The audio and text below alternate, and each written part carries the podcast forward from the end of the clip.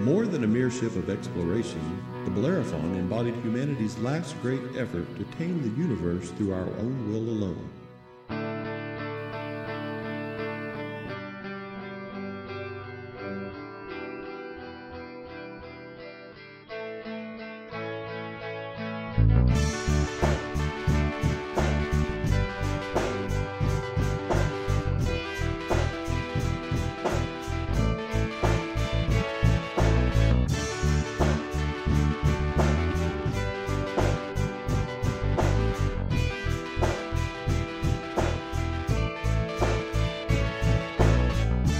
We welcome you to Drive Back the Night, an Andromeda series podcast. I'm the Andromeda Universe's version of John Champion. And I'm a low budget Ken Ray. Each week, we take an episode of Gene Roddenberry's Andromeda and we analyze it, dissecting it, looking for messages, morals, and meanings. And see if they still stand the test of time. Yeah. This is sounding kind of familiar, Yeah. don't you think? I think so. Is it is it because of this episode? Maybe It just it all seems a little familiar. I think- like it's something almost like we've got a little peanut butter mixed with our chocolate, maybe. I think he got some chocolate mixed with the peanut butter maybe. Oh, I disagree with you, sir. Uh, agree to disagree. We'll, Okay. We'll be here all day. we, we will. Okay. Um, but yeah, not that show. no. that's right. We're, Yeah. No, that's the. Okay, never mind. I'm Ethan Maestri. That's right. And I'm Ryan Mazzacco. That yeah. We're th- we're this show. Okay. Mm-hmm. Yeah, we're the not Star Trek podcast. Exactly. Okay. Even though you might not know that from the previous 48 episodes that we've done where we've talked extensively about Star Trek. But this time we have every reason to talk about Star Trek, don't we? I I think so. You I might think so. Are we going to touch on it maybe just just a Paquito? You know, I mean, we've already broken the seal. So, Just roll with it, huh? yep, yep. Yeah. Okay. Excellent then. Um, but yes, we take an episode of Gene Roddenberry's Andromeda and analyze it. This week, we're analyzing The Lone and Level Sands. exactly. Before we get started on that analysis, though, Ryan, I'd like to start with our favorite thing to do: correcting previous mistakes. Oh, okay. I just wanted to say, uh, in last week's or the, la- the last episode that we did, que bono. Oh, yeah. Um, You found out that that's not how it's pronounced? no, that is how it's Oh, okay, pronounced, okay. or at least that's how I'm pronouncing it. All right. Um, I did mispronounce uh, Sid's name. That was all through my summary and throughout our discussion. We kept calling him uh, Sid Prophet, and that is inaccurate. See, I can see by the expression on your face that you don't even realize. No, huh? and, that, and that- exactly that's what we did. Sid Barry. His name is Sid Barry. His AKA was Sam Prophet. And we mixed both of them together. So, Okay. Mm-hmm. and I think we did that several times throughout that episode. So, just a little correction. And probably in the other one, too, Oh. that he was in. Yeah, I had, didn't even check that one, Mm-hmm. but yeah, it's, it's quite possible. Uh, so, wanted to start that out uh, with a little correction there. It's uh, Sid Barry, Okay. aka Sam Prophet. Okay. not Sid Prophet. Okay. although why not? Yeah, sure, You know, at this sure. Mm-hmm. point, yeah, let's just go with it. It's Sid Prophet. Everybody knows that. That's how everyone knows him. Exactly. Yep. That said, and I out of stand the- corrected. That said, and that out of the way, um, let's move on into the show. So I've got some trivia to lay on you. okay. All right, here we go. The Lone and Level Sands, written by the duo Ashley Edward Miller and Zach Stentz. Now, we're going to get them a few more times this season, Ryan. So savor it. We'll come back to why I say that in a future episode. Okay. Put a pin in that. Put a pin in that. Yes, exactly. Uh, it is an episode directed by Jorge Montesi. Now, we previously saw him in uh, Mad to Be Saved. That was the first episode he directed this season after getting his start with Ouroboros, which we have talked about before. And we're going to see a lot more of his work through the end of this series. So, no doubt, we'll be talking about Jorge Montesi again in a future episode. Now, the Bellerophon. Uh, interesting name. Of course, it is uh, a character of Greek mythology. It was the name of an Intrepid class ship in Star Trek Deep Space Nine. It's the name of a planet in the Firefly television series. Blah, blah, blah. What I want to talk to you, Ryan, about Okay. in trivia is Bellerophon in naval historical context. How about that? Okay. Okay, here we go. The HMS Bellerophon was a 74 gun third rate ship of the line of the Royal Navy, launched in 1786. And she served during the French Revolutionary and Napoleonic Wars, mostly in blockades or convoy escort duty. She was decommissioned and broken up in 1836. The next ship to be named Bellerophon, the HMS Bellerophon of 1865, was an ironclad battleship, which she was renamed the Indus III in 1904 and was used for training until sold in 1922. Then, in 1907, we saw the launch of HMS Bellerophon, and this one was the lead ship of her class of three dreadnought battleships built for the Royal Navy in the first decade of the 20th century. She was assigned to the British Grand Fleet and participated in the Battle of Jutland in May of 1916, the largest naval engagement of the First World War. She would later be sold for scrap in 1921. So, HMS Bellerophon has been a famous warship in the British fleet for pff, over 100 years. And also, I, I don't mean to, to steal your, your trivia spotlight here, but um, it was also the first battleship that was able to travel at near light speed. Alrighty. Are you referring to this Bellerophon Yeah. in the show? Yeah.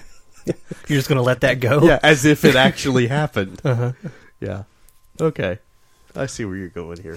I'm actually talking about real world ships named Bellerophon. So I'm just what I'm saying, Ryan, is there there's context for a ship with that name. Okay. I was just trying to make trivia fun. Oh, I see. I see. well, you want to talk about fun? I know you're a gun guy. No, you're you're No, not I'm really, really a, gun not a guy. gun guy. Okay, so this isn't going to be that much fun for I you. mean, I'm not like one of those guys. I just, I don't care. Right, Yeah. right. Um, the weapons used by the crew that we see on the ship Bellerophon are actual real world weapons, come to find out. They are uh, they're called Herstal FNP 90s, and they were developed in the early 1990s for use in military and security forces. They became uh, a, a popular design that appeared on many other television series, sci-fi included, and we see them here on the decks of the Bellerophon in this episode, "The Lone and Level Sands." Wow. And finally, just another little tidbit about Bellerophon, the name. I thought it was interesting that the first planet discovered orbiting a sun like star, 51 Pegasi b, has been unofficially nicknamed Bellerophon. So there's Okay. actually a planet out there that's known as Bellerophon. Okay, so then maybe by using that, we can try to pinpoint exactly where the Firefly universe is taking place. There you go. Okay. That's a project for another time. Okay. Okay. Immediately after we're done recording. All right, Mm-hmm. we're gonna do it. I think I think we do have a game we can jump on and go check it out, don't yeah, you think? I think, I, I, so. I know where there's a galaxy map. Yes. Um, actors for this episode. Um, we have Ray Galetti. He plays Kemp. His acting career started in the mid to late 1990s. And after his uh, appearance here on Andromeda, he would go on to do Stargate SG 1, Smallville, the popular Arrow series. And most recently, he appeared as a GA officer in the series Dark Matter. okay, yeah. Yeah. Venus Terzo. She is Nadia in this episode. Now, she began her career in voice acting, and from the late 80s, there were many anime series brought over from Japan that were adapted for uh, North American audiences. And so she has a lot of credits in uh, Japanese anime. Besides her appearance on Andromeda, she also has appeared in the series Continuum, Minority Report, and Supernatural. And finally, we have Tony Todd. Hold I, I'm sorry, I don't mean to interrupt your trivia again. Do you happen to know who she was in Continuum? I do not. Okay, because this whole time I'm watching this episode, I'm thinking, I know her. You've seen her. It's like- I have seen her somewhere, Mm-hmm. and I'm waiting for that part of trivia so that Ethan can tell me where I have seen her. And then it's going to hit me, and I'm going to go, that's it. she appeared in one episode of Continuum, It must have made an impression. apparently. All Which, right. by the way, I loved that series. Mm-hmm. You, you should did, watch and it. I should watch You it. should watch it. I- that I should be our didn't. next podcast. Hmm. Interesting that Mm-hmm. you would go there. Okay, um, I will consider it. Okay. Consider it considered. All right. Tony Todd. Now, uh, really, this man needs no introduction amongst Star Trek fans. But for the sake of those that don't know, he is best known for his appearances in Star Trek The Next Generation and Deep Space Nine. He appeared there as Worf's brother Kern, a Klingon. Now, he would also play in Deep Space Nine an older Jake Sisko in the season four episode The Visitor, which actually won a number of awards. And his acting in that episode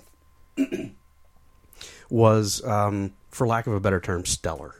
I mean, he, he it is absolutely one of the top five episodes of Deep Space Nine that you'll watch out of that series, and um, yeah, he he's well known throughout the Star Trek circles. Uh, besides the television shows, he's done various voiceovers for Star Trek games, including Star Trek Online. He has appeared in Babylon 5, Stargate SG 1, uh, 24, the series, and uh, a whole host of uh, voice work, including the animated series Transformers Prime, which I mention because my son watches it. All right, then. And that is our guest list for the episode The Lone and Level Sands. Ryan, Yes. do you have a summary for us this week? You know what? I sure do. Go for it. On their way back from a Castilian peace conference, Dylan, Tyr, Rami, and Harper are attacked in the Maru by Ogami. We don't know why, and we won't find out, but that doesn't seem to be important. What is important is that a monstrosity of a ship comes to the rescue, clearing out the Ogami ships with the fire from its engine exhaust. The ship takes the Maru into its hold and welcomes them aboard. Turns out they are on the Bellerophon, a 3,000 year old space exploration vessel from Earth, traveling at near light speed, slowing down time for all those aboard. You know, like in Planet of the Apes. We meet First Officer Nadia and Captain Metis. Then more Ogami ships attack, and Ogami board the Bellerophon.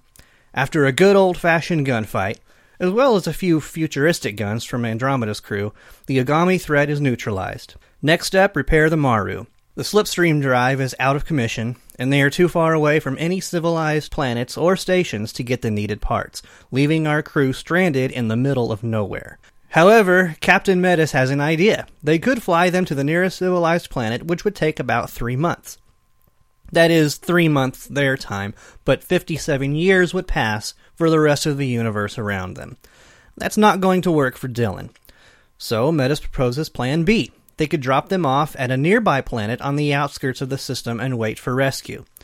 This is no good either. But as they're discussing their options in a private meeting, Nadia shows up with yet a third option mutiny. It turns out Metis has had a slip fighter on the ship all along, but is hiding it because he doesn't want his crew to get ideas of leaving. And for some reason, the crew are feeling like his prisoners. So, win win. Except that Dylan decides to inform Metis about the mutiny instead. Meanwhile, back on the Andromeda, Becca and Trance are following the Maru's trail and have a lead that takes them into interstellar space, which is especially dangerous since being out there could leave you completely stranded, unable to find the slipstream. So they've been watching Harper's YouTube videos about how to reroute the antimatter circuits to force open a slip portal. Back on the Bellerophon, Nadia and the other mutineers bust into the bridge to face off with Metis. Metis is about to execute Nadia as an example to all others who would dare defy him.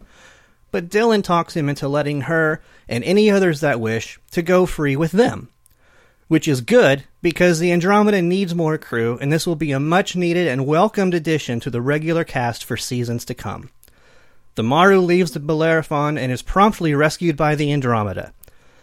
Back on board the Andromeda, Dylan discusses with Rami about his new perspective of the satisfaction one can gain from a mission of exploration and vows that once their castle is built and all the dragons are slayed, I'm assuming that's metaphorical, they will pick a distant star and just go. Out there. That way. The end. Ryan, Yes, sir. bravo, Oh, sir. Well, thank that you. was that was well done. Well, thank you. I must have put at least 10 minutes into that. Yeah. All right. Excellent. So, uh, f- two minutes into the episode, impressive, I would say, an impressive opening uh, sequence. Yeah, yeah, I would agree. Mhm. I would say CG. Ble- I would say CG budget for episode uh, five, season three, blown. First two minutes Gone. gone, Mm-hmm. just like that. Yep. No, it was impressive. I mean, you you called it a monstrosity of a ship. Yeah. I assume you're referencing just the, the sheer size of it. Yes. Yeah. Yeah. Yes. Uh, man, I, I haven't seen another vessel with that. I don't know how to phrase it. That carries that kind of weight, you know, and Uh, you know- presence. The Doomsday Machine oh yeah, from, from, Star, Trek, the yeah. original series. Yeah, That- uh, I that, don't- that's what it reminded me of. I don't think it's nearly as big. Probably not because we're comparing it to the Maru, Yeah, and we never got to see it side by side with the Andromeda. that is true. So That I is mean, true. we know that the Maru does fit very nicely in the the garage of the Andromeda as well. So yeah, maybe it's not that big, but it's definitely extremely powerful. Yeah, with without having any exterior weapons of any kind, which I thought was it was kind of ingenious. Mm-hmm. But yeah, as far as opening sequences go, I was actually thoroughly entertained by it, mm-hmm. except for you know Ogami. Right. Omagami. It's the Ogami. Um, so what can we say about the Ogami? You know, I, is Can, can I just can I just say what I've got written down here? Ogami boarding parties can be torn through like paper. yeah, You, you see where I'm going with that? yeah, right. I mean, I think that boarding party really just folded. Yep. I, I see what you did there, sir. Uh huh. You you you saw mine and Uh-huh. and you raised me. I, I it's Yeah. it's what I do. It's what you do. Yeah. Yeah. Very good. Well played, sir. Thank you. I don't mean to steal your thunder. but you did. But you did. Hey, how is this for 20th century construction? The fact that 3,000 years from now, even though there's not going to be any, m- not much of a human civilization left on Earth, um, definitely probably not a lot of the entertainment things, you know, besides surfing, obviously, that's going to stay. That's going to stick forever. oh, absolutely. Um, probably no baseball. I mean, it's already losing favor right. but Fenway Park remains. There's a comfort in that, don't you think? It, it depends if if you're a Red Sox fan or not. Or a Nietzschean sacrifice. Apparently, that it's it's yeah, it's a totally different thing. Yeah. Um, I've got more on that later. Okay. So All right. So, um, you know, we we've alluded a little bit to Star Trek in the opening of this show, but l- let's just let's just get it out there right away. okay. D- does the Bellerophon have a little bit of a Starfleet feel to you? Yeah. Okay. Yeah. All right. I just wanted to check with you. Yeah. Just wanted to make sure. Is it something we can talk about maybe a little bit later in the show? You know what? I, I I'm good talking about it now, or You we are. can talk about it later. It doesn't matter. Let's do both. Okay. Okay. So it definitely. I mean, my goodness, the the uniforms You're right. straight out of D Space Nine, Yeah. right into Voyager, and then slid on into this one. Right. Even the color schemes are the same. exactly the same. Right. It- Red for command, blue for science and Yeah. medical, and and gold for the for the security. I, I was I was almost I'm, as I'm watching the episode. I'm thoroughly entertained by the episode. Uh, just tip tip tip of the hat right there, and let you know how I, I was entertained. okay. But at the same time, I'm sitting there wondering, did they did they really need to go that far with drawing the parallels? I mean, it did really feel like they were going for it. you know, I, I I hate to say that they were doing that on purpose. I I personally like to believe that it all just kind of fell into place that way. I mean, And maybe I'm totally off on this, but if they did do it on purpose, then that's kind of lame. Okay, Y- yeah. Oh I- man, I just Command Red. Mm-hmm. um well i don't know the first officer was she was more militaristic but she was wearing blue or gr- blue green right Yes. Eh, but the engineers were in gold i believe so i mean yeah the color schemes were straight out of next generation and everything forward mm-hmm. i mean it, if it needed to be a rip off of star trek go back to the old do command in gold and you know science stays in blue and then give give the red shirts i would have i i would have thought it'd be really cool if red shirts were dying when the ogami boarded that'd have been like oh yeah Mm-hmm. that's a total star trek rip maybe that's why they didn't go with that because it would have been a total star trek rip Could have been, yeah. but anyway okay just wanted to check in with you on that make sure we're on the same page there mm-hmm. all right let's move on Okay. Uh, it, it's like it's nice to know that I'm not alone, and Becca and Trance they work through projects the same way that I do. Oh, really? Yeah. How's that? Try to figure it out first, and then when that doesn't work, then look at the instructions. Yes. yeah. And then complain about them not telling me that before. Right.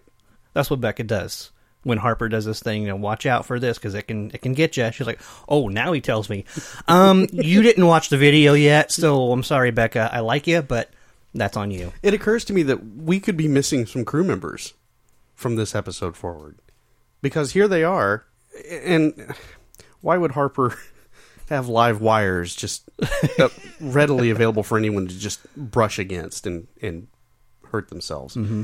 But yeah, I mean. They didn't look at the instructions. They just started poking around in there. Mm-hmm. That could have been catastrophic. Yeah, I thought it was odd. First of all, that Harper is making these videos. I, I get maybe he wants to you know be helpful and and instruct. And he's being entertaining as he's doing it in his own little Harper way Yeah. that he does. But it just seems like uh, maybe he's got a lot of other things to do. Either that or he's just extremely efficient. And I believe that he is. Because we've seen he's been able to, you know, in five minutes whip up some gadget that can open a hole in space time or whatever. Right, yeah. You know? Yeah. Okay. Um, but still, I'm not sure why he's making these these videos. Well, Ryan, here's the thing. You've always worked for yourself, right? Yes, I've never really had a job. There you go. Um, in a normal job where you have a position that may at some point need to be handed off to someone else, um, if there is not already an employee handbook with instructions of how to do your job, you will be asked to do it. I've been asked to do it. Is that so? Yeah. So for me, I mean, it kind of makes sense. Okay. I- If he's making that for the next person that's going to come along and be an engineer on Andromeda, yeah, it kind of made sense to me. Okay. Yeah. Well, I, I did have a job. Um, I was a busboy at Olive Garden. Okay. I didn't have to make any videos or handbooks, so I guess management just took care of that. Probably. So. Okay. All right. Well, that because I thought there for a minute, was I supposed to make a video? so No, I think you're good. okay. All of a sudden, I just flashed back 15 years ago. I'm like, oh no. Uh, it is nice to see that some things will never change. You mentioned uh, baseball perhaps not existing, but Fenway Park being there. Yeah. I picked out something that I thought worked well, uh, or that I was that I was happy to hear about. And, Okay. and having just recently been through there, I can verify the accuracy of this statement. Okay. So it's nice to know that three thousand years in the future, Jersey still smells funny. I thought that was great. Uh Uh-huh. huh. And yes, having having recently through this past summer been through there, it does. Right. Okay. You know what? That's a good point because it also makes me wonder if if Jersey has that kind of a reputation still 3000 years from now and we know what has happened to the rest of the earth, Yes. right? Yes. So I mean the Magog must have just built their nests there. It's just- No one goes there. Jersey is just a Magog latrine. That's it. It's just the massive Magog toilet. Yeah. All sewers run to To Jersey. Jersey. That's too bad. and we just lost our Jersey listeners. There you go. Sorry. Uh, real quick on Harper. I got to harp on Harper for a minute. I know that he's a super genius, super smart. Um, I kind of got to call him out on something though. When he's describing the conditions on the planet that they're that they're considering going to, basically maroon themselves on. Yeah. Um, he's talking about how cold it is there, and he refers to negative kelvins. Wait a second. He does, doesn't he? Yeah. That's not physically possible. No, no, it's not. Because zero is zero kelvins, Absolute right. I did. I didn't even pay attention to that. Oh, nice catch. Uh-huh. So I gotta bust him on that. yep, yep. Sorry. No negative Kelvins. Um, I'm going to go ahead and give him the benefit of the doubt, though, and say that maybe he was just um, exaggerating. You know, just just to make a point. It's like it's even colder than absolute zero. I know you, that's not possible, but you get what I'm saying.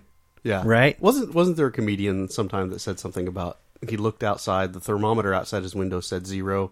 Somebody asked, "What's the temperature?" and he said, "There doesn't appear to be one." Yeah, that was Ron White. That's right. That's Yeah. right. Rod White. Uh, yeah, that would be an appropriate time for Harper to whip that one out. Right. Yeah. On, on that planet. Right. What's the temperature out there? Well, there doesn't appear to be one. Right. It's absolutely zero. oh, Captain Metis. Sure is weepy, don't you think? Hmm. There was a lot of scenes where his cheeks were wet. Yeah. I just wanted to point that out. Yeah. I, I I- I'm not sure because usually when people start to cry, I usually look away. So.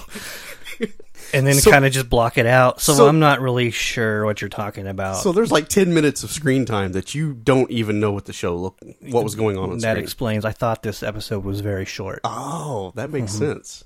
Okay. Okay. Maybe there's some things that you can explain to me later, though, because it didn't make any sense. O- Off mic. Yeah, Okay. We'll, we'll we'll clear clear that up. All right, I appreciate that. Well, that's enough of our observations there, Ryan. Let's Mm-hmm. move on into what did we learn from this episode about the Andromeda universe? What did you notice in it? Okay. Um, you know, one of the things that I noticed was it started from the very beginning. We've talked about it in the past few episodes because it's something that's kind of been building. Problems in the new system Commonwealth. Again. Okay. It's touched on very briefly, but it is what starts the entire chain of events that happened through the rest of this episode. I think I'm right with you. Okay. Somebody in the Commonwealth we're given to to understand ordered a hit on Dylan Yeah. on his way back from the meeting with the Castilians. Quote unquote air quotes here. Fish people. no. Oh, yes. Okay. But not what I was going Oh, for. all right. Leaked right. Dylan's flight plan. Uh-huh. Yeah, I had that noted here as well. Mm-hmm. So, yeah, this is a thing. H- how are they supposed to operate now when they've got to be co- constantly looking over their shoulder for even the people that they're supposed to be serving and the ones that are supposed to be serving them? Yeah, I, I'm telling you, we're five episodes in to the the new Commonwealth being established, and Mm-hmm. I don't like it. Yeah. It- it- You know, it's time to find a, a far distant part of the galaxy and just let the Magog eat civiliz- the new civilization. Mm-hmm. That's a good plan. Hey, I tried to help him. Let the Magog eat him. That's right. Mm-hmm. That's right. Yeah, I think it's a good life lesson. Rami. Oh boy, Yeah, we got a couple of things to talk yeah, I about. got a with Rami couple Mm-hmm. here. paragraphs on Rami. Oh, do you know? Let me broach uh, the subject then. All right, One, she has a thing for men in positions of power. yeah, that was a, a theme with her and Captain Metis, mm-hmm.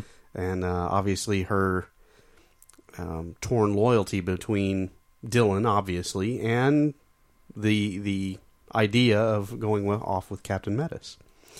Um, there was an attraction there, I would say. It wasn't all for show. She wasn't just trying to get close to him. I don't think there was there was something behind it. yeah, Also, she's a warship, but with the heart of an explorer. And I say that with the question mark at the end. Uh, What What do you think about that? Well, I, I, I- again, I mean, our, this is Rami, the avatar, the android, and she kind of seems to go her own way, even though she's very connected to Andromeda, the ship, and its personality. You know, she also kind of has her own personality. She reacts differently to things than than the hologram or the on-screen persona will. And you know i mean this could just be another one of those those differences where i mean we've seen it before um when rami was in love with uh gabriel Yeah, right balance of judgment. okay the hologram and the on-screen persona were kind of giving her crap about it Yeah, yeah, they were. but she was wanting to follow her own path follow her heart i guess if she has one Yeah, yeah. whatever it is that that pumps the uh, hydraulic fluids. Yes. yeah. So, looking at it from that point of view, I mean, I can I can kind of buy it. The whole relationship itself, I personally felt was a little manufactured, a little rushed, especially considering the fact that when she went in there the first time, she was just going after that ID card. Right, yeah. Mm. But once you got in there, that sweet, sweet saxophone music, Yeah. I think it did something. Yeah. Mm-hmm. Mm-hmm. See, it's too bad Harper wasn't there because he could have learned something. Yes, he could have learned a lot. Mm-hmm. How to how to woo the ladies. Or at least Rami. Yeah, That's really all he wants. that's true. That's true. But but she talks about because later at the end of the episode he asks her, "Did you mean any of that?" Yeah, Well, she says to him, "That's her. That's her opportunity now to say, uh, no, I played you. Sorry about you. I gotta go." Mm-hmm. And knowing Rami, she doesn't have a problem with doing stuff like no, that. she tells it how it is. right, but she said, "Yeah, I meant it." Yeah, So I'm inclined to believe her. yeah, I yeah I, I totally agree. Now there at the end, when we're talking about her and Dylan, Mm-hmm. and Dylan obviously is saying once this is all done, let's just go to the farthest star and and just go explore. Right. And she seems genuinely interested in that prospect. Yeah. Uh, you know what? I'm not sure if it's so much because she wants to explore so much, or if it's just that. Now I wish I had written it down. I didn't write it down, but when I saw that scene, what I wanted to write down was the question: Did Dylan just propose to Rami? That's an excellent point, and I hadn't thought about it. Is that, that way. kind of their, you know, We're this is how we're going to be together now Mm-hmm. for right? however long. Dylan's I'm, I'm not actually going to ask you to be in a relationship or to actually marry me or whatever because as Rami said earlier, we have an understanding. Yeah. Quote. Yeah. And I wrote that down too, so I want to talk about that. But okay, it, okay let's just go ahead. Let's get it Yeah, out of the way now. we're here. We're yeah. here. Okay. We have that, okay. Metis asks her, "How is it that you and Dylan can work together?" when there's obviously something he he sees it Yeah. Mm-hmm. there's got to be something going on okay she her response is and i quote we have an understanding what is that understanding because to me what i understand is that f- since season one rami's got the hots for dylan dylan says chill and so she keeps to herself Yeah. Is- that's the understanding Yeah. right Yeah. you know, that's her. She could have said, "Well, you know, I tried, but things didn't work out. It, it it wasn't me; it was him." And I don't know, you know, something. Right. Right. But just to kind of just leave it open like that, we have an understanding. What is that understanding? Yeah. Because if you don't know, if you haven't been watching them for the last two, going now three seasons, that that's open to interpretation, right. And we've had endless discussions about it. right? I th- I think though for Rami in her mind she has an understanding. Oh, she yeah. knows exactly where things are where things are, and She she's does. okay Yeah. with it being basically open ended the way it is. Right, but see, that's that's what I'm saying though is we know the understanding. She knows the understanding. Metis doesn't know the understanding. What does that mean? That was her opportunity. She could have said, "Our relationship is strictly professional, or it is platonic. It's not anything that you need to worry about." But to just leave it so vague and open as to say there's an understanding. Well, so so does uh, does Dylan's proposal uh, there at the end? Mm-hmm. Does that crystallize that understanding? Does that make it more defined? Do you think? No, I think that muddies it up a little bit. Oh, so he's totally gone and played with her feelings. Oh. Hmm. You know, it's kind of like that. Uh, hey, girl, Str- Stringing You know, along. I know, I know how you feel, but I kind of got this thing I got to do. all right. Yeah. Tell you what, you stick around, and maybe, just maybe, I can make all your dreams come true. we'll go chase the stars together. What do you think about that? Yeah. Uh-huh. Yeah. Yeah. So so is Dylan really? Is he that? Is he the jerk that's just stringing her along? Phew, You know what? I'm starting to think so. Mm. Interesting. Because Mm-hmm. I'm not sure that th- they have the same understanding now. Well, I think we'll have to keep our eye on that. Okay. Well, what do you think? You said, does that crystallize it? Does that make it more clear? Is that is that where you were? I don't going know. with I that? I guess from my point of from my perspective, um, the way that episode ended, I felt like Dylan was, well, I mean, he, he's got the entire Commonwealth basically trying to hound him or kill him, actually. So, in my mind, i- if I were in Dylan's position, I would look at it as I have I have a group of friends here that I can trust. And at some point, the ride is going to come to an end. And when it does, some of them may leave, some of them may decide to stay. What am I going to do? Well, I have Rami here, I have a ship, and, you know, it, it, it sounds great to just get away from it all and go explore. And I think he's just genuinely offering that as a as a prospective future for them. I only think of it in that light of was that a proposal of some sort only because you brought it up. I didn't think of it myself. So if I stay in my own head, I think he's just innocently making a, a quasi promise for the future. with a girl that he knows has got the hots for him. Okay. It's kind of mean. You- you- yeah. Well, yeah. Uh, What is it mean? What if what if that's it really his intent? Every girl I've ever done that to has said it's mean. Okay. I might be overselling myself a little bit, Right. but just saying. But if he really means to do it, I, I why why why can't that be something that Rami can hang her hat on? Yeah. Well, I don't think he's I don't think he's intending to be a jerk. Guys guys that do that, I don't think he, he I don't think he's thinking of it that way. But maybe he's just kind of he's just thinking. He's got these wild ideas that just came to him and he says it, blah, right? Can't Yeah, can't yeah. take it back now. Right. But it doesn't sound like a bad idea to him.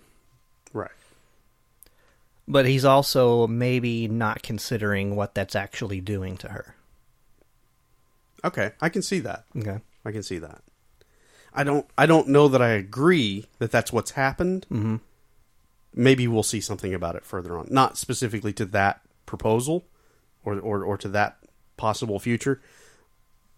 But I think we're probably going to get some a few more episodes that might help us resolve some of this. Okay. That's my gut. Okay. Okay. Um, I want to switch gears back to Harper again. Okay. let's do it. Um, this is something that we just about started to talk about. yeah, you touched on it. Yeah, Fenway Park. Yay, we remembered to come back to something. hmm Because I had it in my notes. Did you have a pin drawn next to it? No, I just Oh. had a note Dude, that I you're- wanted to you're talk about. Slipping. No, I, j- I had a note that I wanted to talk about it, and we never Remember, talked about we it. established this last time. Pin, draw a pin next to it. okay, all right, hold on. Let, let me draw a pen real quick. okay. Hey, I got a pen on here. Okay, let's go. So Awesome. Harper talks about Fenway Park, right? Yes.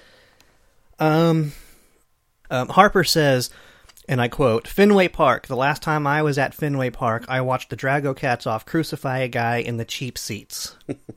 Right. okay, so a couple things. First of all, I think we can all agree Drago Cats off, Are the worst. bad guys, right? They're the worst. yeah. I mean, they're torturing and apparently crucifying people in Fenway Park. I mean, come on.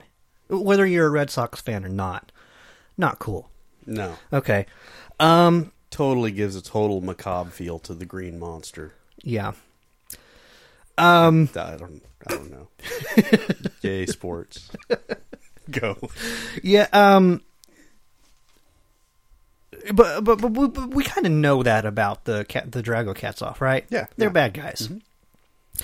Let's shift our attention back to Harper. Why is Harper there? I I had the, the same thought. Okay. Why would you be there?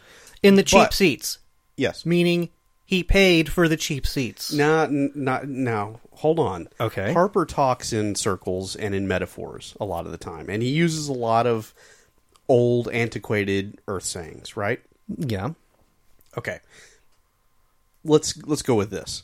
The Drago Kasov are ruthless people, and they like to make a statement. And this sounds like the type of thing they would do. They round a bunch of people up, march them out in front of a bunch of their peers, right? Okay. and slaughter them. Okay? Why would those people be there to see it? Because the Drago Kasov made them sit in the cheap seats. Okay. Round them up, bring these people in. We're going to make an example out of a few so that we don't have any problems with everyone that gets to see it happen and tell all their friends. Okay. right? Okay. So it's forced. He was there in the cheap seats. He didn't pay for them, mm-hmm. but cheap seats is a nice, nice way of saying he was one of the crowd. Mm-hmm. And he had to see this happen. Okay. So yeah, I mean, I didn't think there was anything untoward about him saying he was there. Okay. Uh, it wasn't like you know paying to go see gladiators take each other out. Well, see, blood sport type this thing. is what I was envisioning was you Blood know, sport? the Colosseum. Yeah, You know, with the Romans, they would get their prisoners, and they would make them fight to the death. They would Right. have public executions, and you know, it's the it's filled with other Romans that are just cheering the whole thing on. right. So um, I don't mean this against any Romans that are listening. You know, you and I are both Italian, so I think I have the freedom of speech. Okay. Okay. Yeah. Um, in that sense, you know, the Romans, they, they were bad guys, right? um, obviously, we don't do that sort of thing anymore. That's why we have things like football now. Right, because Okay. it's so much cleaner. Yeah, exactly. um, I really like what you're saying, the way you're analyzing this and putting this twist on it, because it makes me feel a whole lot better. Because really, what I was envisioning was Harper and all of his friends going down to Fenway Park to see the blood sports, mm-hmm. right? And it just so happened that, you know, that day there were some public executions Right, right. and uh, yeah, I don't know, maybe because it doesn't sound like it really sat well with him. Right. Yeah, I, I, I think there's a lot to be said for his facial expression and the context and who he was talking to. Right. I think that says a lot about the fact that this was not something that he elected to do, but that it was kind of a forced situation. That's in in my narrative of of how, him telling that story. That's the way I'm seeing it. Okay, Hey, something we haven't talked about in a while: all right, slipstream. okay. I got a few notes on Slipstream. Do you? Excellent. Uh-huh. So we're on the same page here. Uh, we haven't talked about Slipstream since probably what season one, Yeah, well, because you got tired of talking about Slipstream. right? Anytime I said Slipstream, you were like, "Cut!" You cut the tape, and you said, "We're not going to do this tonight." Right. Yeah. I remember that. Okay. The last time was very adamant, mm-hmm. and so it's been it's been kind of quiet for about 23, 4, 5 episodes. Yeah, yeah, I'm ready to talk about Slipstream again. great. All right. So, yeah, I- I'm just gonna say it made a lot of sense to me. Okay, Uh, besides it being necessary for the plot, um, that this point about Slipstream comes out, it, it made kind of sense when you think about what we've talked about in the past, how Slipstream works, and being kind of a, a branch of string theory. The, the point that I like being that it's uh, more difficult the further you get into interstellar space in order to find a, a jump point, a, a place to enter the Slipstream right. that does make sense to me because as you get into more sparsely populated areas, there's less chances, less uh, opportunities, less strings to to hook onto, Yeah, right? So yeah, if you're in the middle of interstellar space, uh, you know you, you may only have one or two strands anywhere near you where you can hook up and, and get back into the into the slipstream. sure. I thought that was cool. Yeah, Um, besides, like I said before, besides it being a plot point necessary for the, the telling of the story. Mm-hmm. But uh, yeah, I, I was actually really cool. I I thought it was really cool that they they went there with that. Yeah. I agree. I, I did like that, and it makes sense for the reasons that you just said. I also feel like it brought up a ton of questions. It always does. Yeah. Um, so, first of all, uh, one of the questions that I have here is you know, uh, Metis speaks of the wonders between the stars. He's describing some of the things that he has seen and civilizations, even that have thrived between the stars. These are places that they will never go to, Yeah. our Andromeda crew, or any other civilized culture that's using slipstream. They will never see these things Mm-hmm. Right. because they're out in the middle of interstellar space, except for the fact that if there are objects somewhere out there, then there must be strings attached to it somehow. Maybe it's just that they don't know that they're out there. Wait, wait, wait. Okay. Dark matter. Yeah. which functions outside of the known realms of the physical universe that we see and that we deal with. So you're saying that these things are not part of the physical universe? They they they somehow stand he outside flew of past known him. physics. He saw him out the window. We're right. Yeah. I mean, so they must be physical things. okay. I mean, I, I'm not a physicist at all. I don't even pretend to be one. But I don't know. If it's something is physical, it's physical, right? Mm-hmm. I don't know. I just think. We we could go very deep into this conversation. Let's let's keep it shallow though. Let me Stay in the say, shallow I'm end. willing to accept this even still because of where they are. There's really nothing out there. What if he what if he's simply talking about um seeing or approaching things like nebula or uh, and a recently exploded star or something like that from, you know, 100 light years away. Which that's going to change your perspective, right? A- And not to say that you couldn't see that um traveling the slipstream, you stop at a star that's 100 light years away. Yeah, you see that nebula out there. But what if he's talking about simply the fact of seeing it differently without a star directly behind you to block some of the light or something to that effect? Being out in the darkness of space, maybe that brings out the features and the beauty of, of seeing things from a distance. Maybe that's what he's talking about. Maybe. But I mean, he talks about things being out there Okay. between the stars. Yeah. I mean, which I think is fantastic. I think that's wonderful. They're outside of the realm of, of what civilization knows. Yeah. And evidently, there's no way for Slipstream to get there. Yeah. And that's fine. I can still, I can still buy that. I can still accept all of that. That's fine. That's great. I love it. Okay. Um, still, one one thing, one of the things that I wonder about this though is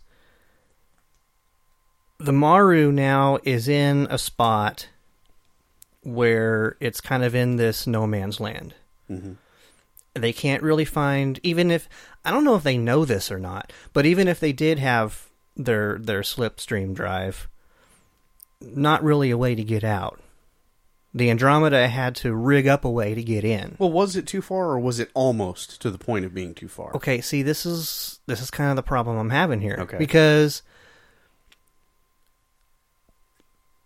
this is a huge hole for me, and I want you to clear it up. Bring you back from the if, edge? if you or just I'm thinking I had to have missed something. This was explained, um, and I, I just and maybe I just missed it. I can't figure it out.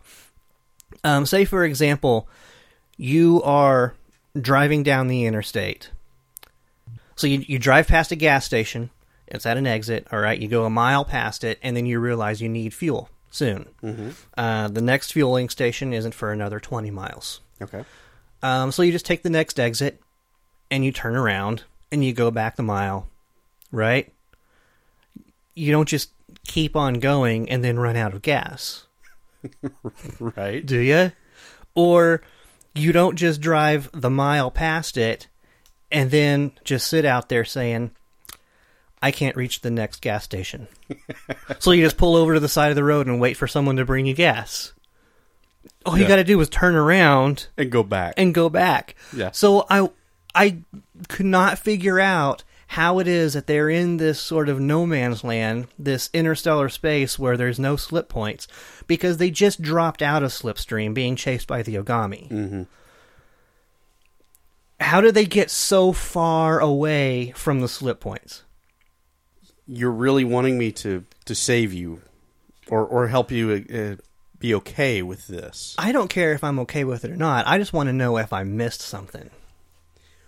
well ryan y- you didn't because it was kind of a big it was kind of a big problem for me too Okay. how did how did we get so far out so fast Yeah. when in other episodes it seems like they're flying around being chased by you know other ships and stuff and it's has never come up before Right. oh we can't go too far out we may we may lose lose Right. our ability to hit slipstream uh, or or hit uh, slip points and and now i- inside of what 10 minutes of show oh you're you're you're boned you're Mm-hmm. Yeah. screwed it's your it's 57 years to the next to the next gas station Right. Okay. So it's not just me then. No, no, Okay. it's not just you. All right. This, this was kind of a problem. Okay, because I kept thinking this is such a huge hole. I had to have missed it. Yeah. They have they've got to explain something. 'Cause I actually had a few theories. I thought that maybe when the Yagami were chasing them through the slipstream, somehow Dylan made a right turn when he should have gone straight. He his intuition was off, and he just dropped out of slipstream in the middle of nowhere. Yeah. But they were still close to a system. Yeah. They were close enough that they could drop them off at that planet Yeah. they were close enough that they were going to that red giant to fuel up. Mhm. W- Why are they not close enough to find a slip point? Yeah. Yeah, it, it is. Mm, yeah. I don't have an explanation. Okay. I, don't- I don't have a rebuttal of any kind because I I kind of had the same question. It it is kind of odd. Usually, when I'm confronted with plot holes like that, it deters or, or detracts from my ability to enjoy the show. Mm-hmm. And I don't know. I, maybe it's because I do. I still don't understand Slipstream enough that it doesn't bother me that much. Um, he, he, let me bounce this off of you. Okay. Is Captain Metis already accelerating toward his next point? Is that why they've accelerated out so far to where it's kind of a problem now?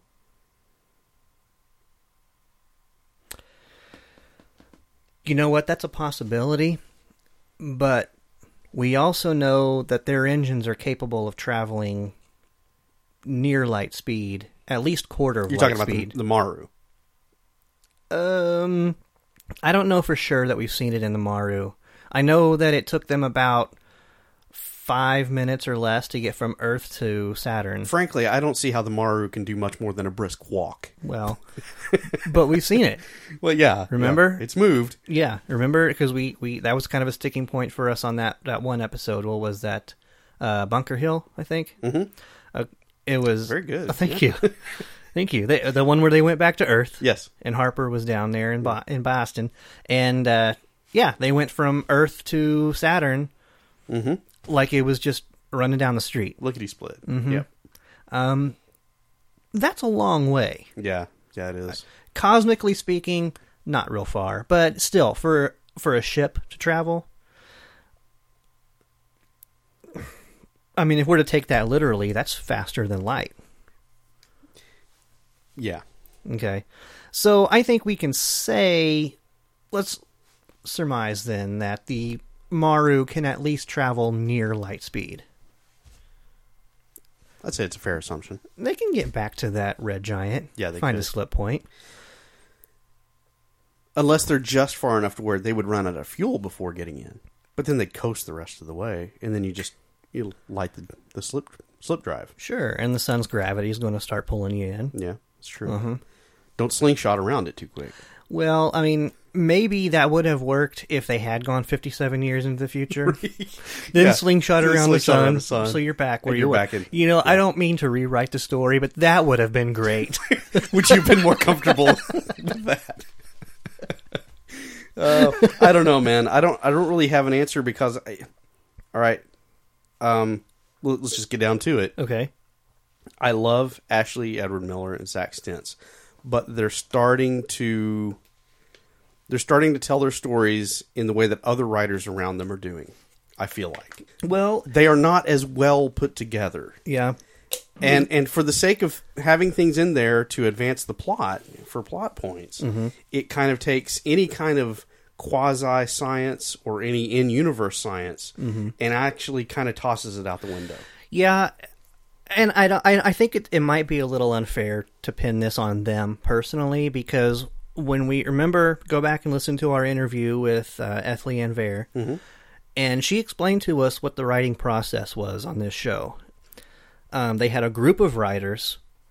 They all worked together. They collaborated on the storylines for every episode, but it was up to one writer or one team, in this case, of writers to actually write down the dialogue Yes. and then they would bring it to the table they would all look at it and they would all make their suggestions and their notes and then the writer would go back and make their corrections and revisions right Yeah.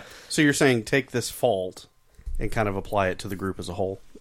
Um, I think so because they should have caught this, Yeah. and and I don't want to say they should have caught that, as in that that Ashley and Zach wrote this this way, and then nobody else caught it. I, but I I think that they were probably directed to write it this way. Yeah.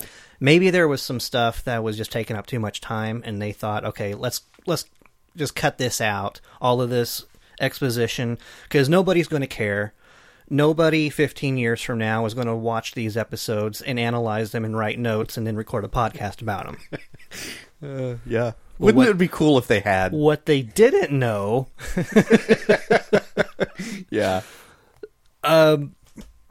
yeah so uh, may, maybe we shouldn't put it on them directly but but it is a big problem and i hate to say this but it gets worse this kind of led me down um, to find more holes with this story Okay. okay um, so first of all I, I think we're just left to assume did the maru get repaired We don't actually know. I we mean, don't. we assume. I think that we need to assume that because that was they were supposed to mutiny, and in exchange they were going to get the parts to repair the slip drive. Yes. Okay. Well, Dylan worked around that, and somehow, I, I, I don't know if we should talk about what Dylan did or not, but I wasn't planning on okay, it. it was a strange decision. But Yeah. anyway, um, I think everybody ended the day happy, right? And now they're going off in the Maru. I don't think Dylan's going to say, "Well, we didn't fix the fixed drive, fix the fixed drive." Well, we didn't fix the Slip drive. slip drive. Thank you. Well, we didn't fix the slip drive, so let's just mosey on out into space Yeah. Yeah. and and and hope that the star's gravity can pull us in close enough. Um, I, I, I, yeah, I see what you're saying. They only left the Bellerophon because they had a way of getting out of that system into slip slipstream. Right, and they didn't they didn't spell it out for us. Right. There was no conversation about it. Well, i they kind of did. They they broadcast it. Uh, Harper said there was only one thing they needed out of that little slip fighter. Right. The focus crystal Yeah, or whatever that something, yeah. Mm-hmm. was. There was only one thing they needed. Right. So that would have been easy to come by once all of the dust settled. Right. And so yeah, you have to assume that that's what happened. Right. Okay, so let's just start there. We assume Mm-hmm. they fixed the the why do I keep wanting to say fixed drive? I don't know. Okay, so we can assume they fixed the slip drive. Mm-hmm. Okay, so now they leave the Bellerophon okay. and they're out on their way. Um, do they understand their situation right now? That they're too far out to find a slip point? Because if they do, then what's their plan? head back to the star. That's what they're doing. They're heading back. Okay. It may take them a little time to get there, but yeah, they're, they're headed back, and then they'll find a slip point, and then they'll jump out. Okay. I don't see where the, where your problem is here. Okay, well, you just brought up another problem for me. Actually, because put a pin in that. Because okay, the Andromeda gets there. So first of all, do they even need the Andromeda's help at this time? need it? No. Does it show up? Of course it does. Okay. Because it's the hero of the show. Yes. It's the hero ship. yeah. Whatever. Okay. but now the question that you just brought up to me is or that or that you Okay, but now the question that I just thought of based on what you just said, if they're just going to they're just going to mosey back to the star. Yes. right? And then they'll be able to find a slip point, no Mm-hmm. problem. The only reason they couldn't get out is because their drive was broken. Mm-hmm. Okay, so then if that's the case, then why couldn't the Andromeda just jump to that star and then mosey out to where they are? It it could. I I don't know why it didn't. Okay, because we're given to understand that it's too far. Oh well, well, hold on. How? Okay, okay. How does slipstream work? You can't find a jump point because the strings are too thin or too in Sparse. sparse. Yeah, there you go. Um, but can you ride one out and it, and ha- and have it dump you out a little ways out in the system? Obviously, that's a possibility. Well, I mean, if you can get off of it, why can't you get on it? They can't get Well, back may- on the same way that they got off. Maybe it has to do with how thick the filaments are. You know, they taper out, they taper down, and then it, it after it gets tapered to a certain point, and I'm totally grasping at straws here, Mm-hmm. but maybe after it tapers to a certain point, you, you can't get on it, but you can ride it out. That's all I got. That's all I got, bud. No, it's pretty shaky. I'm not sure. It's thin ice, Yeah. and I'm I'm willing to accept that Okay. and be okay with it. Okay. obviously you're not. I, I just don't know how. I need more explanation on how they got to where they can't find a slip point Yeah, and I- how they're going to be out there for for 57 years. I hear you, and I'm afraid you're not getting any answers.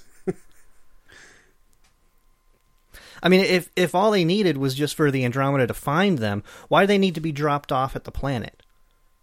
That's way out in the middle of out, way out on the outer edge of the the, st- the system, right? Just let them get in the Maru, head toward the star, and then when the Andromeda comes, like they know it's going to, it'll be right there in the middle of the system, easy to find. Except that it's too far away, and they'll never get there until the end of the show when they need to get there, and then they just they're planning on just flying out there. They'll be fine. Yeah, I'm afraid. I'm afraid we have we have reached that that terminal point Mm-hmm. where you want to try and make it make sense, and it ju- there's just not enough there to do so. Okay. Well, Don't pull those strings too too much, or you're not going to have a sweater. well, it just it it yeah yeah it's unraveled now. yeah, It's just it sounds like sorry it sounds like sorry. I, I hope I didn't ruin it for you. I just no. I, actually, it's strange that you haven't. okay. But in any case, let's move on. Let's let's talk about something else, and All then right. we can wrap up our thoughts Okay. at, at the end, and you can rant on that some more if you so desire. Um, time dilation. Okay. Yeah. We we both hit on that one as being a kind of a something really cool for the plot of this episode. Um, obviously, time works a little differently with the Bellerophon.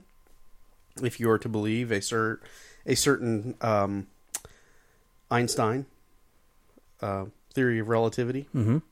uh, I, I really I thought this was kind of cool and amazing to really think about in the context of this show. Uh, the Bellerophon obviously moving at speed of light or near speed of light. Um, time works a lot slower for them. For what they say, it's it's been like twenty some odd years for them, is what it felt like. yeah, I remember them saying that, and I, I wished I had worked out the math because I'm not good at it. Yeah. But um, I guess maybe a good jumping off point for that, where they said that they were if they were to travel at their maximum speed, it would take them three months to get to that uh, civilized planet. Yeah, Three months for them would have been 57 years for Yeah. the outside universe. yeah. So So it gives you a little bit of a benchmark. yeah, so maybe somebody out there You that's can work listening that that out. Yeah. feels like doing the math for us and seeing what that would work out Yeah. to. And that'd be great. Still, We might say your name on the podcast. There you go. Still, it, it- I thought it was really cool. Just the fact that you know we're at this moment in time, twenty years into their exploration mission, and they meet Dylan Hunt, who is four year, three years into his reestablishing civilization, and you know, obviously, Metis and Dylan uh, hit it off really well as captains in extraordinary situations. But what I thought was really neat about it is that Dylan is this at this moment in time where he's kind of the focal point of the universe. And for Metis, it's just like, yeah, that's cool. Uh, I'm going to journey, continue on my journey. In another 10 years or so, you're going to be dust and ashes. you know? I just thought that is really uh, just a mind blowing concept to meet somebody uh, that's on the cusp of greatness like that or that is uh, entering into greatness. I mean, he's great enough that, you know, people want to assassinate him. Yeah, absolutely, exactly. So, a- and for Meta, it's just like, oh, that's cool. I'm gonna outlive you. you know, uh, I'm gonna be drinking his scotch or whatever in his quarters, listening to sax music when he's a thousand years gone. You know, and just that idea of the the time dilation um, because of the physics of it. I just thought that was really cool in how it gave the show this episode just that that skewed perspective, mm-hmm. and and it was really something to interesting to think about. I thought it was really cool Yeah. for that. Yeah. Um, I don't mean to take away from what you just said, but what you just said made me think of something. I kind of wish now that they had used some older actors to play the crew of the Bellerophon. Because if it's been out there for, we're to understand, 20 years, at least 20 years, really the only crew that we got to know was uh, Nadia and Kemp they must have been very, very young when this mission started out. in their twenties, early You- twenties. Is- I don't. I mean, I'd like to see some people that are in their fifties and sixties. Yeah. All right. Well, Nadia, I, I could believe might be pushing forty, and so if she's been in the service, you know, and, and leaves when she's like 23, 24, uh, second command. That's mm, r- rare, can we say? But, Okay. But maybe not unheard of, especially in a Star Trek esque type military, like apparently what the Bellerophon came out of. Mm-hmm. um, not unheard of. And so if she's 42, 43 when we see her in this episode, I could believe that. Okay. Kemp, you're right. Kemp's way too young. He's a kid. he is a kid. He, he was um he was like a 17 year old yeoman or something straight out of out of the academy. Yeah. If, I- if I- we're to believe the uh, age progression there. I guess he could he could work his way up the ranks Yeah. while they're out there, but yeah. I don't know. Or maybe he was somebody's kid. Yeah. I just yeah, you're you're right. I mean there there was kind of a that kind of took me out of it just a little bit when I thought about him. Maybe not so much for her, the first officer, Nadia. But um I, I Tony Todd was great. Yep. So they they they got it two thirds right, I think. This is this is not a huge deal. Yeah. For me, but it was just as you were saying that, it was just Okay. something that I Yeah. I thought of, and I felt like I had to bring it up.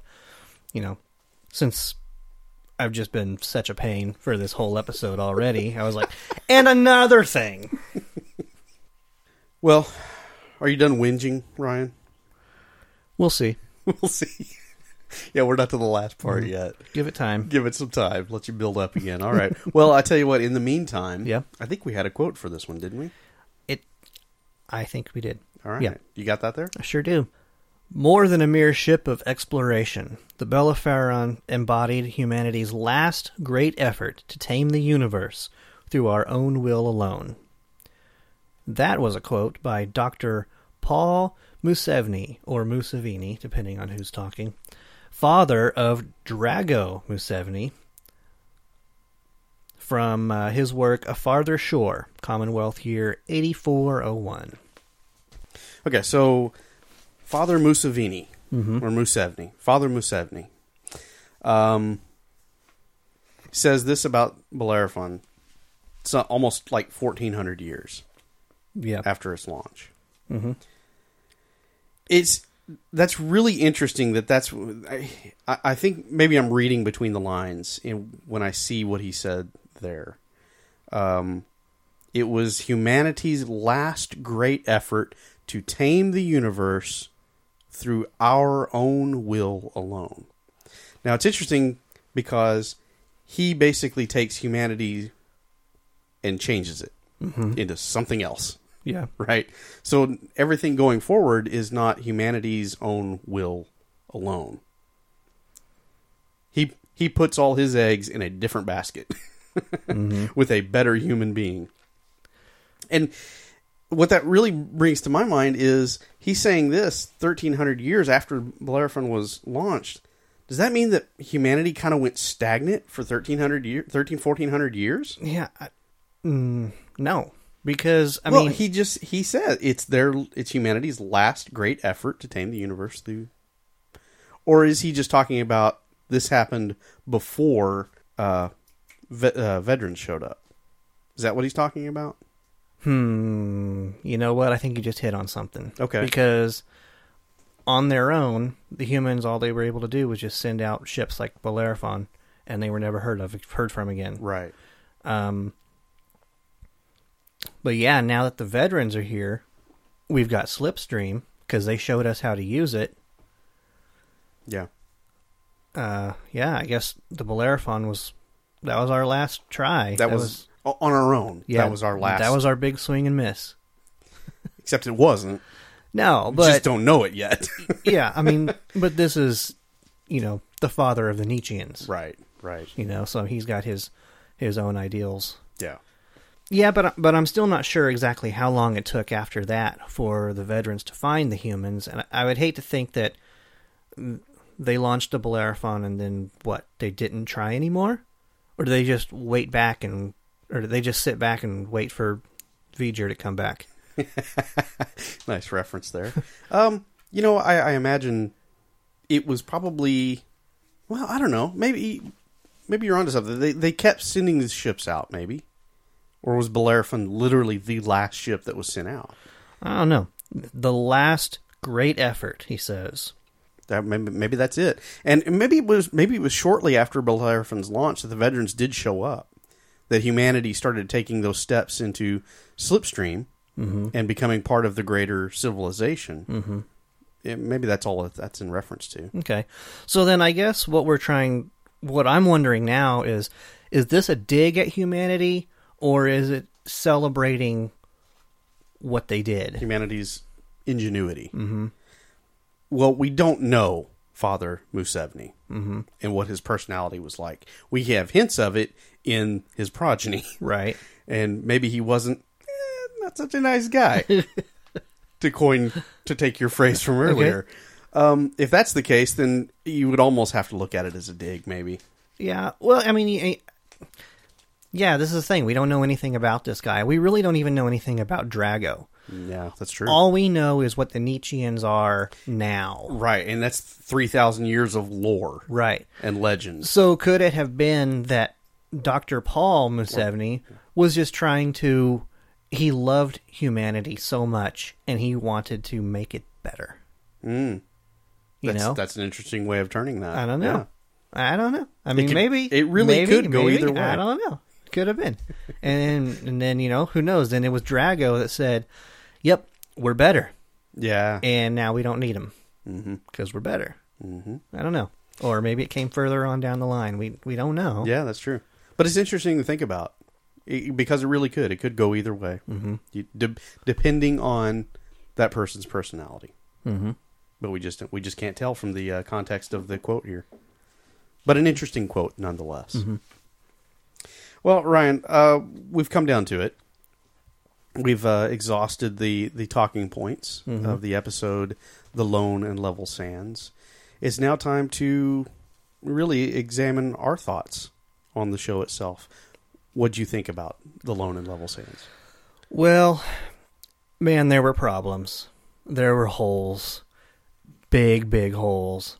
Um, as far as uh, carrying on the arc of the storyline, there really wasn't anything other than just reminding us that the Commonwealth is bad. Um, so, so there's none of that. Um, I felt that some of the explanation was lacking. I'm not sure exactly what Becca and Trance were doing, other than just, hey, we need something for them to do. Maybe they could have had a different kind of B plot that didn't have anything to do with what Dylan was doing, because I think they probably could have got out by themselves. They didn't need the Andromeda. And if they did need the Andromeda, then that opens up the whole other big discussion. And Why did they need him? Did they not know that they couldn't get out? yeah, I don't know. Um, so you know, these are all big sticking points for me, and they're all things that you know what I look for in a good episode. the The continuity's got to be good. the The explanations for the science has to be good. Um, I love it when it has something big to do with the story of the arc, and and you know where I always stand when when those things fail.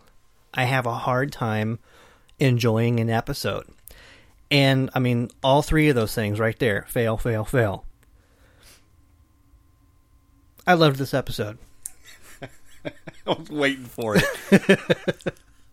I can see the glint in your eye. it, it was just fun. Yeah. And there's all these problems, and I don't care. Yeah. Obviously, I do care because I talked about them for a long time. But you know what? I had fun talking about them. Yeah. and and maybe I shouldn't have. Maybe I'm giving this episode way too much credit because these holes were bad. They were glaring. Yeah. Okay. But I still I had fun talking about them. Yeah. Um I love the idea of these uh not generation ships because it's really not. But No, no, no. but you know just this this sort of um near light speed Long travel range, long travel exploration vessel. and just yeah. to- you're getting their perspective on the universe and how Mm-hmm. it's changed over 3,000 years in what's been only about 20 years for them, even though they haven't aged a day. yeah. Yeah, so it's been 20 years, but they haven't aged 20 years. Eh, Right. I don't know. I don't get it. N- another hole, another problem. But I don't care. Um, some some weird stuff with Rami that we got to talk about Yeah. and and not weird in a bad way, but just weird as in they gave us some more stuff to talk about. Mm-hmm. Uh, what's really going on with her? So, yep, there's my answer. Okay. Yep, um, it had everything in it to make me hate it. All the bad stuff was there. But you just But- couldn't get there. No, no, sorry. I just sat back and had fun with it. Yeah. Yeah, Yeah, and I think that's you hit on it right there. That's the key. Uh, sit back and just enjoy this episode for what it is. I- I feel like this episode is a huge homage to Star Trek, and we really didn't go into. Did they do it on purpose? They did it on purpose. Come Okay. on, All right. come on. This is a total. This is a total tip of the hat, it, or a total rip off of Star Trek. Either way you want to look at it, I I liked it. Yeah, and we didn't even mention Harper's quote. Uh, he says when he's talking about the Bellerophon, he Yeah. says, "Oh, the Bellerophon, huh? Very nice. Her mission was to gather knowledge of life and civilization, and to go farther and deeper into space than anyone had ever gone before, and bring that cargo back home to Earth, baby." Yeah, So totally is space his final frontier. to- right? totally the introduction a to Harperized Yes. version. of TOS's Yeah. mission statement. Right. Uh, And, yeah, and I love it for that. Whether whether you want to come down to the side of ripoff or homage or tip of the hat, either way, I enjoyed the episode because I loves me some Star Trek, and you know, it brings up something else i- in mind. We haven't really had this discussion, but I, I think here is a good time to do it because you and I listen to other Star Trek podcasts What? and and what we hear as we kind of alluded to at the beginning of this show b- one of the thing that we hear that one of the things that we hear discussed on other uh, Star Trek podcasts that I've listened to is if you were going to introduce a friend to Star Trek that's never watched Star Trek before, what episodes do you have them watch? Okay, I think this is an episode of Andromeda that if you sit down with a person and say, have you watched Star Trek? Hey, have you heard about Andromeda? This is probably one of those episodes that I would say The Lone and Level Sands, season three. You might try watching it and see if you could get into it or not. Yeah, um, I was actually thinking the exact same thing. I was thinking that this is a standalone episode. You don't really have to know anything else. Yeah. There's not a lot of character heavy stuff as far as you know what you need to know about the characters. To it, I think most of it you can kind of figure out. Tyr, he's the big tough guy. You know, Dylan's the brave captain and leader. Uh, Harper's the the genius mechanic. There, there's not a lot to figure out Right. in this episode. Right. Right. Um, even with with Trance on the, I I don't know if I want to call it the B plot because it really wasn't. was but- no B plot. Well, no, it wasn't. But I mean, even with Trance, you don't need to know anything about her background or anything like that. She's just a person working on this starship trying to Right. figure out how to solve the problem Yeah. and then it tells a good story. There's a moral at the end, really, and and and, and they all win. Yeah. Everybody lives. Yeah. That's good. Yeah. Right. Just like Star Trek, everyone lives. Yeah. Okay. Um. So yeah, standalone episode. You could introduce a person to Andromeda with this episode. Yeah. I- In fact, I I view this episode. This is uh, of all of the episodes of season three that I've watched, and I'm I've actually watched ahead. Um, spoiler alert! I, I know I broke my rule, but I have been watching ahead a few episodes. This is the most enjoyable season three episode I've seen so far, and you're right; it has nothing to do with the greater plot other than the Commonwealth is still trying to have Dylan killed or Yeah. offed or, or captured, whatever. Yeah. we don't even know what the Ogami were doing, just Yeah. attacking. See, that might be the only thing that a person that doesn't watch Andromeda wouldn't understand. Yeah, well, yeah. What are these uh, shoulder padded football players? Yeah, doing? but see, even football with the players. I'm talking about the Commonwealth. Oh, I the see. Commonwealth sending these Right. guys after him. Why? Why? Why? why? Right, right, right. Well, which really doesn't matter because we don't know either. yeah, um, with the Ogami, there's even exposition as to them. That's even true. though we have seen the Ogami before, Dylan still has to explain to the crew of the Bell of the Bellerophon. yeah, to the crew of the Bellerophon who these people are Right. and how you deal with them. yep, yep. Yeah. No, it's fantastic. And Tony Todd, I, I when he first steps onto the screen on the screen, I've always enjoyed his character as Kern, Worf's brother in Deep Space Nine and in Next Generation, and we got several episodes with him in there. And so I thought it was great to see a Star Trek actor in a very Star Trek situation. Although he's not a Star Trek captain by any means. No, No, and, and which I thought gave you just that little twist of being different that really made really this whole episode, and that's all it is is just an episode, made it extremely interesting. Plus, with the the time dilation and li- as I mentioned before, all those mind bending ideas that that brought to the fore. It's just a really solid episode of science fiction. Mm-hmm.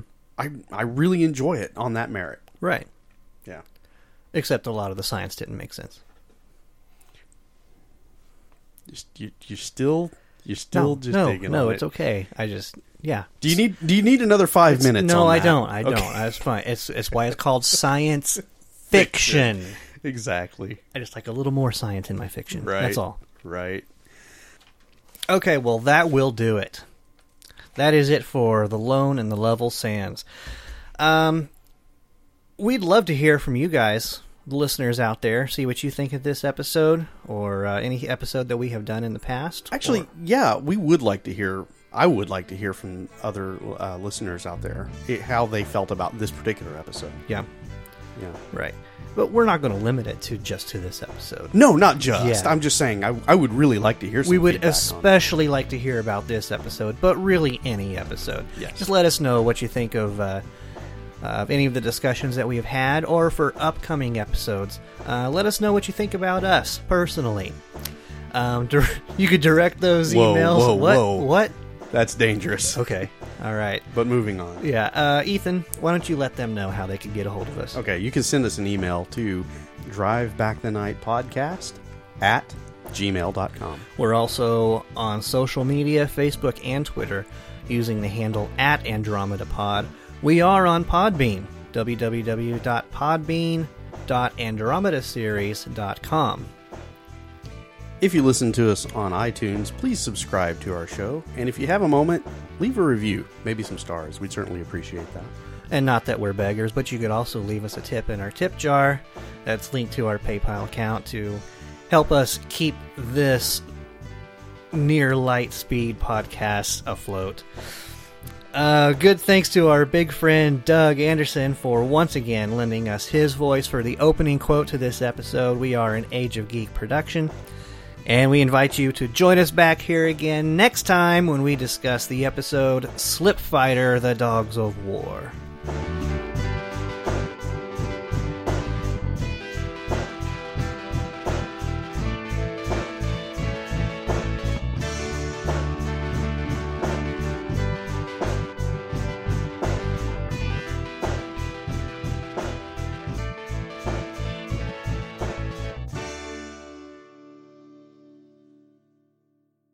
However, however,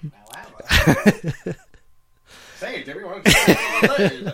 oh, the humanity!